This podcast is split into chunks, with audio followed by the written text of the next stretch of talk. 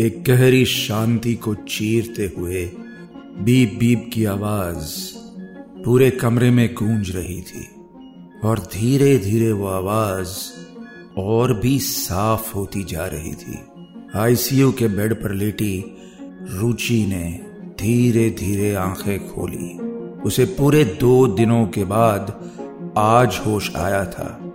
कुछ देर तक अंधेरे के अलावा उसे कुछ दिखाई नहीं दे रहा था, लेकिन धीरे धीरे वो अंधेरा छटा और रुचि ने देखा कि वो हॉस्पिटल में है।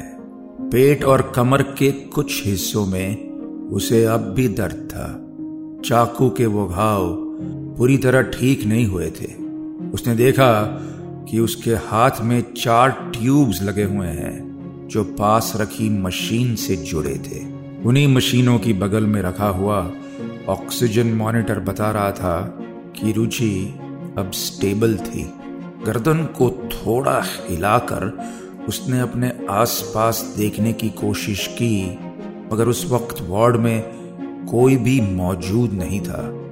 बस वो खामोशी और मशीनों की आवाज़। रुचि खुद को हॉस्पिटल में पाकर थोड़ी राहत भी महसूस कर रही थी। आखिरकार उस हादसे के बाद वो ज़िंदा तो थी। तभी दरवाज़ा खुला और फूलों का एक बड़ा गुलदस्ता लिए ऋत्विक अंदर आया। उसे देखकर रुचि के चेहरे पर एक मुस्कुराहट आ गई। ऋत्विक ने बुके पास रखी, टेबल पर रखा और रुचि के बेड के पास बैठ गया। उसने एक हल्की आवाज़ में मुस्कुराते हुए रुचि से पूछा hey how you feeling now Ruchi के चेहरे पर एक फीकी हँसी थी। उसने थोड़ा उठते हुए कमज़ोर आवाज़ में कहा, अब मच थैंक्स लेकिन उसके चेहरे का दर्द ऋत्विक पढ़ सकता था। उसने रुचि को बैठने की मदद की और उसके कांधे पर हल्का हाथ रखते हुए कहा डोंट वरी बस कुछ दिनों में ही तुम पूरी तरह ठीक हो जाओगी और धीरे धीरे तुम्हारा ये दर्द भी कम हो जाएगा। रुचि ने ना में सर हिलाते हुए कहा, मुझे इन घावों के दर्द से ज़्यादा इस बात का बुरा लग रहा है कि मेरे साथ ये सब नुपुर ने किया। लंदन में सिर्फ़ वही तो थी मेरी दोस्त। ना जाने किस बात का गुस्सा था उसे मुझ पर। याद हो सकता है मुझसे ही कुछ गलती हो गई होगी, लेकिन इस तरह गुस्सा होकर मुझे मारने की कोशिश करना इतना कहते कहते रुचि का गला भर गया। वो चुप हो गई। इस हादसे ने उसे अंदर तक झकझोर दिया था। ऋत्विक को उसे इस हाल में देखकर जरा भी अच्छा नहीं लग रहा था। वो उसके बेड पर आकर बैठ गया। नुपुर की इस हरकत से ऋत्विक बेहद नाखुश था और गुस्से की एक चिंगारी उसके मन में भी भड़क चुकी थी। उसने रुचि से कहा, रुचि आई नो तुम नुपर को कितना मानती थी। Even I was shocked when I heard about this मैंने कभी नहीं सोचा था कि नुपुर इस तरह की लड़की है। आई न्यू तुम लोगों के बीच डिफरेंसेस थे, पर वो इस हद तक गिर जाएगी। कांट बिलीव इट यार। खैर, अब तुम्हें स्ट्रांग रहना होगा। And I am sure we will come out of this Ruchi की आँखें ऋत्विक के चेहरे पर टिकी थी। वो बस उसे देखे जा रही थी। तभी दोनों का ध्यान टूटा और उन्होंने देखा कि उन दोनों ने एक दूसरे का हाथ थाम रखा था। दोनों में से किसी ने हाथ हटाने की जल्दी नहीं की और फिर ऋत्विक ने मुस्कुराते हुए कहा, अब तुम्हें आराम करना चाहिए। मैं कल फिर आऊँगा। And if you need anything just let me know okay इतना कहकर वो वहाँ से चला गया। मशीनों की आवाज़ के बीच रुचि दोबारा आँखें बंद करके लेट गई। मगर इस बार एक मुस्कुराहट ने उसके चेहरे के दर्द को ढाक लिया था। उसे इस बात की राहत थी कि इस मुश्किल वक्त में ऋत्विक उसके साथ था। आईसीयू से बाहर निकलते ही कॉरिडोर में ऋत्विक का रास्ता किसी ने रोका। यह था ऑफिसर समीर महाजन। उसने ऋत्विक की तरफ़ हाथ बढ़ाते हुए कहा hi you must be Ritwik I am Sameer Mahajan. Nupur के केस में मैं ही लीड इन्वेस्टिगेटर हूँ। ऋत्विक ने कंफ्यूजन में समीर से हाथ मिलाया और कहा actually you are a bit late Ruchi वो फ़िलहाल आराम कर रही है। समीर ने हँसते हुए कहा यह मान लीजिए कि मैं आपसे ही मिलने आया था। थोड़ी देर बात कर सकते हैं हम? ऋत्विक और समीर हॉस्पिटल के कैफेटेरिया में बैठे थे। आसपास भीड़ का काफ़ी शोर था, मगर उन दोनों के बीच काफ़ी देर से खामोशी पसरी थी। ऋत्विक को समझ नहीं आ रहा था कि वो समीर के सवालों का क्या जवाब दे। उसने धीमी सी आवाज़ में कहा, देखिए sir even I am confuse ये जो कुछ भी हुआ है, इसके बारे में मुझे कुछ नहीं पता। समीर जानता था कि ऋत्विक इतनी आसानी से उस पर भरोसा करके कोई बात नहीं बताएगा। उसने एक गंभीर आवाज़ में ऋत्विक से कहा, Ritwik I just want to help Ruchi और उसकी हेल्प करने के लिए मेरा सच जानना बेहद ज़रूरी है। ऐसा कोई नहीं है जो नुपुर और रुचि को तुमसे बेहतर जानता हो। So please tell me anything and everything that you know and I show you ये सारी बातें ऑफ़ द रिकॉर्ड होंगी, सिर्फ़ तुम्हारे और मेरे बीच। ऋत्विक की घबराहट अब थोड़ी कम हो चुकी थी। उसने गहरी सांस लेते हुए कहा, देखिए सर मैं बस ये जानता हूँ कि I loved Nupur and I still can believe कि उसने रुचि की जान लेने की कोशिश की। समीर ने तपाक से कहा, लेकिन अब तक मिले सारे एविडेंस यही कहते हैं कि यह सब नुपुर ने ही किया है। If you ask me it's an open shut case लेकिन फिर भी मैं जल्दबाजी में किसी गलत फैसले पर नहीं पहुँचना चाहता। I need more proof to build this case और एक तुम ही हो जो मेरी मदद कर सकते हो so please just try to remember anything कभी कुछ ऐसा हुआ हो जिसे देखकर तुम्हें भी लगा हो कि शायद नुपुर और रुचि के बीच कुछ टेंशन थी। Please please try to remember Sameer की बात सुनकर ऋत्विक के चेहरे पर चिंता बढ़ गई। उसे कुछ ऐसा याद आ गया था जिसमें समीर के इन सवालों का जवाब छुपा हुआ था। यह वक्त था जब रुचि को नुपुर के साथ रहते हुए दो महीने बीत चुके थे। इस बीच ऋत्विक और रुचि भी काफ़ी अच्छे दोस्त बन गए थे। वो तीनों कई बार साथ में लॉन्ग ड्राइव्स पर जाते और छुट्टी वाले दिन लेट ब्रंच पर अपनी अपनी ज़िंदगी एक दूसरे के साथ शेयर करते। ऐसी एक सुबह ऋत्विक नुपुर से मिलने उसके फ्लैट पर पहुँचा। उसने देखा कि नुपुर अपने कमरे में नहीं थी। तभी उसे कुछ आवाज़ आई। उसने ध्यान से सुना तो आवाज़ रुचि के कमरे से आ रही थी। वो धीमे कदमों से रुचि के कमरे में पहुँचा तो उसने देखा कि रुचि खिड़की के पास बैठे रो रही थी। उसे जरा भी भनक नहीं लगी कि ऋत्विक उसके पीछे था। ऋत्विक ने उसके पास जाकर पूछा, hey Ruchi what's wrong why you crying Ruchi ने उसे देखा और हड़बड़ी में अपने आँसू पोछते हुए बोली, कुछ नहीं, वो बस ऐसे ही नथिंग मगर ऋत्विक ने एक बार फिर ज़ोर देकर रुचि से उसके रोने का कारण पूछा। तो रुचि ने सुबकती हुई आवाज़ में कहा इंडियन एम्बेसी लंदन में ग्रोइंग इंडियन कल्चर पर एक वीडियो एड बनाना चाहती है। हमारी ऑफ़िस में इसका सर्कुलर आया था। और मैंने भी इसके लिए ऑडिशन दिया था। And they shortlisted me इतना सुनकर ऋत्विक हँसते हुए बोला, अरे तो इसमें रोने वाली क्या बात है? ये तो अच्छा है ना? रुचि ने भरे हुए गले से कहा, मैं भी बहुत खुश थी। पहली बार खुद के लिए कुछ नया कर पा रही थी। लेकिन वो मौका वो मौका नुपुर ने मुझसे छीन लिया। मुझे अभी एक घंटे पहले कॉल आया। उन्होंने मेरी गिग नुपुर को दे दी। मुझे लगा था, ये प्रोजेक्ट करके मेरा सेल्फ कॉन्फिडेंस थोड़ा बढ़ जाएगा, पर नुपुर ने ऐसा नहीं होने दिया। She took it away from me Ritwik को रुचि की बात पर यकीन नहीं हुआ। उसने हैरानी से पूछा व्हाट नुपुर ने सचमुच ऐसा किया? रुचि की आवाज़ में भी अविश्वास था जब उसने कहा, वही मुझे भी समझ नहीं आ रहा। नुपुर इतनी बड़ी मॉडल है उसे जो चाहे वो ब्रांड मिल सकता है। तो उसे इतना छोटा काम करने की क्या ज़रूरत थी? वो लोग तो इतना ज़्यादा पे भी नहीं कर रहे थे।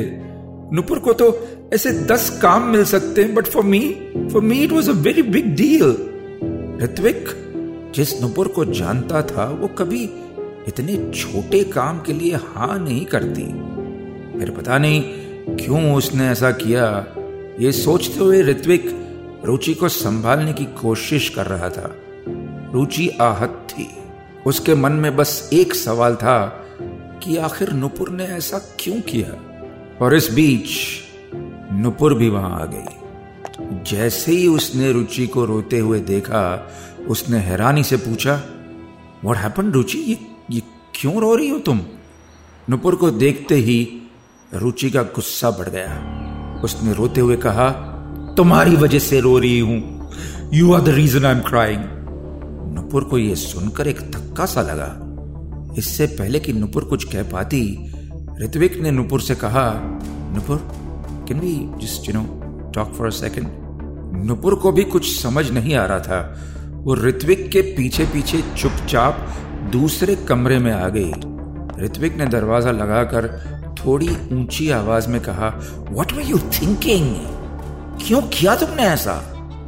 ऋत्विक के मुँह से यह बात सुनकर उससे और ज़्यादा अजीब लगा। उसने पूछा, कोई मुझे बताएगा मैंने क्या किया है?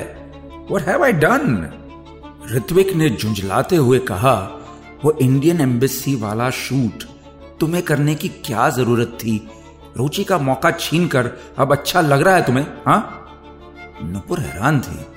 वो कुछ देर तक चुपचाप ऐसे ही खड़ी रही। फिर उसने कहा वॉट मुझे नहीं पता था कि रुचि को भी इस शूट के लिए शॉर्टलिस्ट किया था। और इसमें रोने वाली क्या बात है? It's not that big deal Ritwik को नुपुर पर गुस्सा आने लगा। वो ऐसे बात कर रही थी जैसे उसकी कोई गलती ही ना हो। ऋत्विक ने उससे कहा, तुम्हारे लिए ये बिग डील नहीं है but you know Ruchi right ये उसके लिए खुद को प्रूव करने का मौका था। तुमने उससे कोई काम नहीं, बल्कि उसका कॉन्फिडेंस छीना है।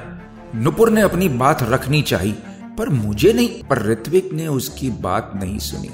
वह उसे बीच में ही काटते हुए बोला I think you should talk to her मैं जा रहा हूँ। कल मिलता हूँ। और इतना कहकर ऋत्विक गुस्से में वहाँ से निकल गया। कॉफ़ी पीते हुए समीर ऋत्विक की बात ध्यान से सुन रहा था। बात खत्म करते हुए ऋत्विक ने कहा, बस उसी दिन मैंने नुपुर को थोड़ा अजीब बिहेव करते हुए देखा था। ऐसा लग रहा था जैसे उसने जानबूझकर रुचि को तकलीफ़ पहुंचाई है। समीर ने कुछ कहा नहीं। वो बस कुछ सोच ही रहा था कि ऋत्विक बोला, सर, आई थिंक आपको जो जानना था, आपको मिल गया होगा। बट अभी मुझे कुछ ज़रूरी काम है, so I will have to take your leave if you don't mind Ritwik चला गया, मगर समीर वहीं बैठा रहा। अभी बहुत कुछ था जो उसे नुपुर के बारे में जानना था। नुपुर आज फिर उसी इंटरोगेशन रूम में थी, मगर अब यहाँ की हवा उसे उतना नहीं डरा रही थी, जितना के सामने बैठे समीर की खामोशी डरा रही थी। नुपुर आसपास और फिर समीर को देखती।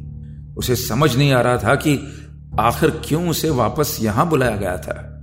समीर ने एक गहरी सांस लेकर पूछा, मैं तुम्हें समझ नहीं पा रहा हूँ। यू नो अभी अभी मेरी ऋत्विक से बात हुई। उसने बताया कैसे तुमने एक छोटे से एड शूट को रुचि से छीन लिया था। यूर सक्सेसफुल मॉडल तुम्हें ऐसा करने की क्या ज़रूरत हो गई? लेकिन अब मुझे धीरे धीरे समझ आ रहा है। कहीं ऐसा तो नहीं कि तुम्हें डर था कि रुचि को वो सब ना मिल जाए जो तुम्हारे पास है। इसीलिए किया ना ऐसा तुमने हाँ? बोलो। नुपुर इस सवाल से आज भी उतना ही परेशान हो गई थी जितना वो उस दिन थी। उसने चीखते हुए कहा मुझे नहीं पता था कि उसने भी ऑडिशन दिया था। I really did not know about that मैंने तो खुद उस एड को करने से साफ़ मना कर दिया था। यह सुनकर समीर ने उसे बीच में ही टोकते हुए कहा, एक मिनट एक मिनट। तुम वो एड नहीं करना चाहती थी? तो फिर क्यों किया? Just just tell me the whole story Nupur ने समीर को उस कहानी के दूसरे पहलू से रूबरू करवाया। उस दिन नुपुर अपने शूट से वापस घर लौट रही थी कि तभी उसका फ़ोन बजा।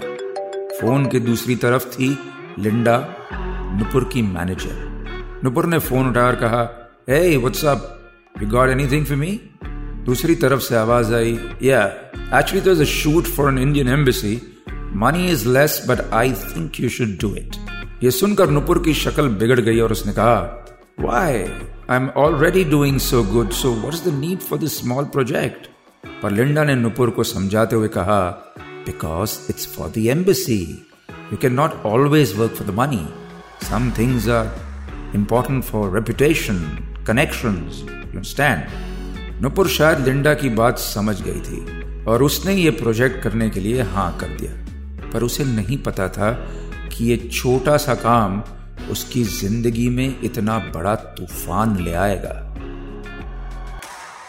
इंटरोगेशन रूम में नुपुर के सामने बैठा समीर अब पूरी तरह कंफ्यूज्ड हो चुका था। एक के बाद एक नया पहलू उसके सामने आ रहा था।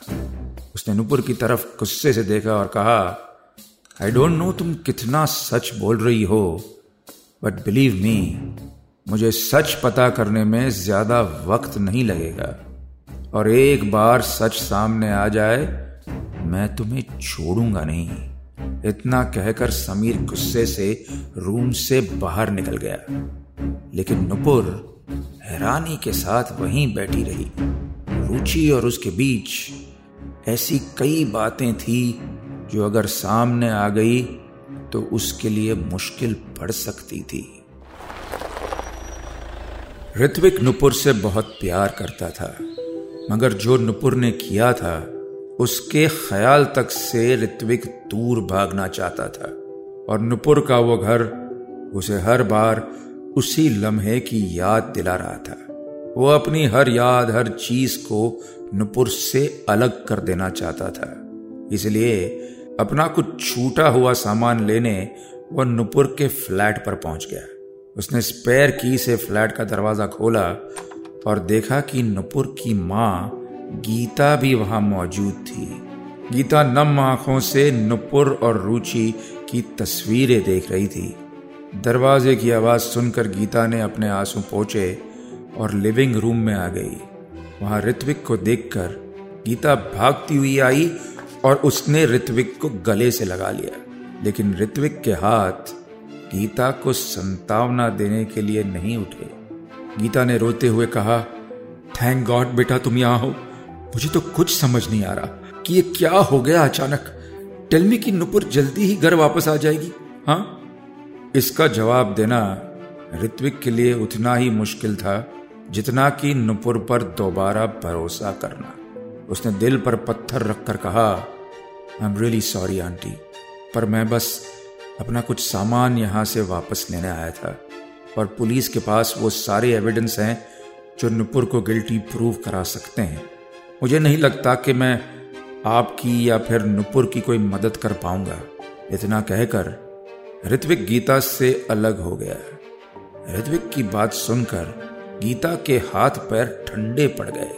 ऋत्विक वहाँ से चला गया, लेकिन गीता के आँसू थमने का नाम ही नहीं ले रहे थे। वो यकीन नहीं कर पा रही थी कि वो ऋत्विक जो नुपुर पर इतना भरोसा करता था, जो नुपुर के लिए कुछ भी करने को तैयार था, वो भी उसे गुनहगार मानता था। नुपुर अपने लॉकअप में लेटी उस छत को आसमान समझकर देख रही थी। इस कमरे में रात दिन सब एक जैसे ही लग रहे थे। उसकी उम्मीद भी अब धीरे धीरे उस छोटे से कमरे के कोने में कहीं गुम होती जा रही थी, कि तभी एक झटके से उसके लॉकअप का दरवाज़ा खुला। उस आवाज़ से नुपुर घबरा गई। देखा तो वहाँ समीर खड़ा था। उसके चेहरे पर गुस्सा था। नुपुर को एक अजीब सा डर पहले ही लगने लगा, जैसे कुछ गलत होने वाला है। समीर ने लॉकअप का दरवाज़ा बंद किया और नुपुर के सामने आकर बैठ गया। उसने गहरी सांस लेकर बोला तुम्हें लगता है कि तुम बहुत स्मार्ट हो? अपनी एक्टिंग से किसी को भी झांसा दे सकती हो? एक पुलिस ऑफिसर को गलत इंफॉर्मेशन देने की सजा जानती हो? नुपुर को बिल्कुल भी अंदाज़ा नहीं था कि समीर किस बारे में बात कर रहा था। उसने झिझक के साथ पूछा I don't know what you talking about मैंने कौन सी गलत इंफॉर्मेशन दी आपको? यह सुनकर समीर का पारा और चढ़ गया। उसने अपना फ़ोन निकालकर नुपुर को थमा दिया। नुपुर ने देखा कि फ़ोन में किसी सीसीटीवी फुटेज का वीडियो था। समीर के इशारे पर उसने वो वीडियो प्ले किया। ये किसी कॉफ़ी शॉप का वीडियो था। नुपुर को कुछ समझ नहीं आ रहा था कि आखिर समीर उसे ये वीडियो क्यों दिखा रहा था। तभी वीडियो में उस कॉफ़ी शॉप में रुचि अंदर आई। ये देखकर उसे बड़ा अजीब लगा। आखिरकार उसने हिम्मत करके पूछा, ये क्या है सर? और ये आप मुझे क्यों दिखा रहे हैं? समीर ने एक परेशान सी हँसी के बाद कहा, तुम्हें सच में नहीं पता कि ये क्या है?